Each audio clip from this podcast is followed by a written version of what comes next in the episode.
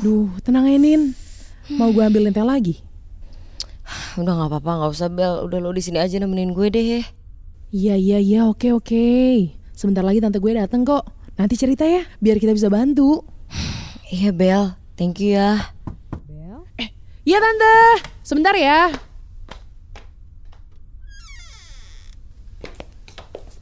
Eh, ada apa ini? Ini Nina tante, sahabat aku yang tadi aku ceritain di telepon.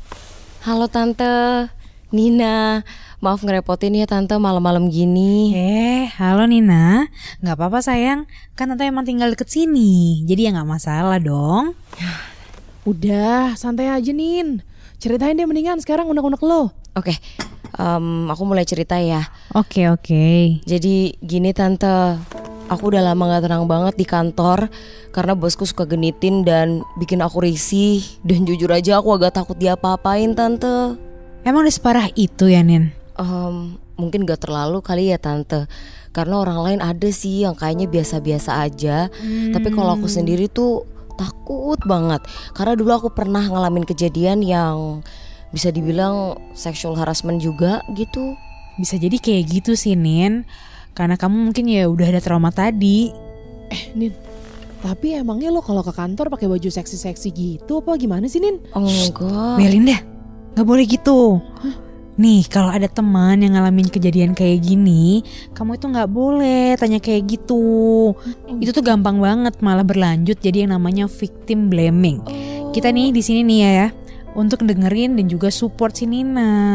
Aduh, ya sorry ya Beb. Udah nggak apa-apa santai aja.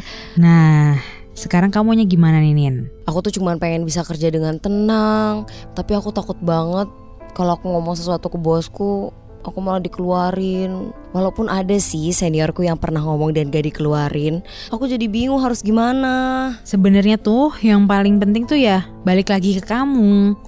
Gimana caranya kamu bisa pulih dari kejadian traumatis ini? Hmm, Jangan sampai nih kamu yang malahan jadi makin trauma. Karena artinya bos kamu nggak kapok-kapok atau nyesel sayang. hmm, terus kalau menurut tante sendiri aku harus gimana ya? Sebaiknya kamu tuh langsung ngomong ke HRD kantor atau ke supervisor program magang kamu. Ini nih penting supaya emang ada pihak lain yang mengetahui situasi ini dan coba untuk membantu kamu. Hmm, Kamu juga berhak loh buat cerita dan ngedapetin bantuan dari pihak lain. Kayak misalnya nih, sekarang kamu lagi butuh apa? Bantuan apa yang kamu butuhin? Bantuan psikologis kah? Medis? Atau mungkin hukum? aduh, kalau hukum kayaknya aku belum mau deh tante. Aku mau coba beresin sendiri dulu kali ya. Oh iya, sebaiknya aku bersikap gimana ya tante kalau bosku mulai macem-macem lagi? Ingat kata tante tadi ya, untuk selalu melibatkan pihak ketiga dalam situasi yang mengancam. Misalnya nih, kalau bos kamu tiba-tiba ngajak ketemu, kamu juga bisa tuh ajak pihak lain atau teman kamu buat ikutan. Terus jangan cari tempat yang gelap. Pokoknya tempat yang kamu ngerasa aman sama nyaman ya Nina. Supaya bos kamu tuh jadinya nggak berani macem-macem karena ada pihak lain yang ikutan atau yang lihat. Hmm, gitu ya tante.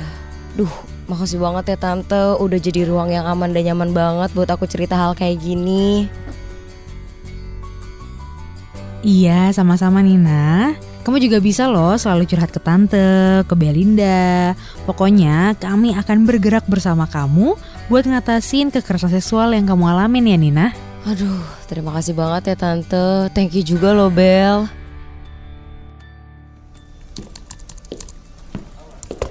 Pagi Nina cantik. Aduh, dia lagi. Gitu dong. Bagus banget tahu kalau misal kamu pakai celana ketat kayak gini nih. Uh, bikin saya semangat kerja tahu nggak? Ya Hmm, elah. Aduh, kok langsung tegang gitu sih mukanya sayang?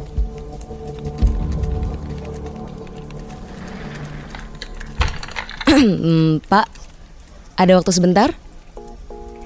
Ada yang perlu saya sampaikan.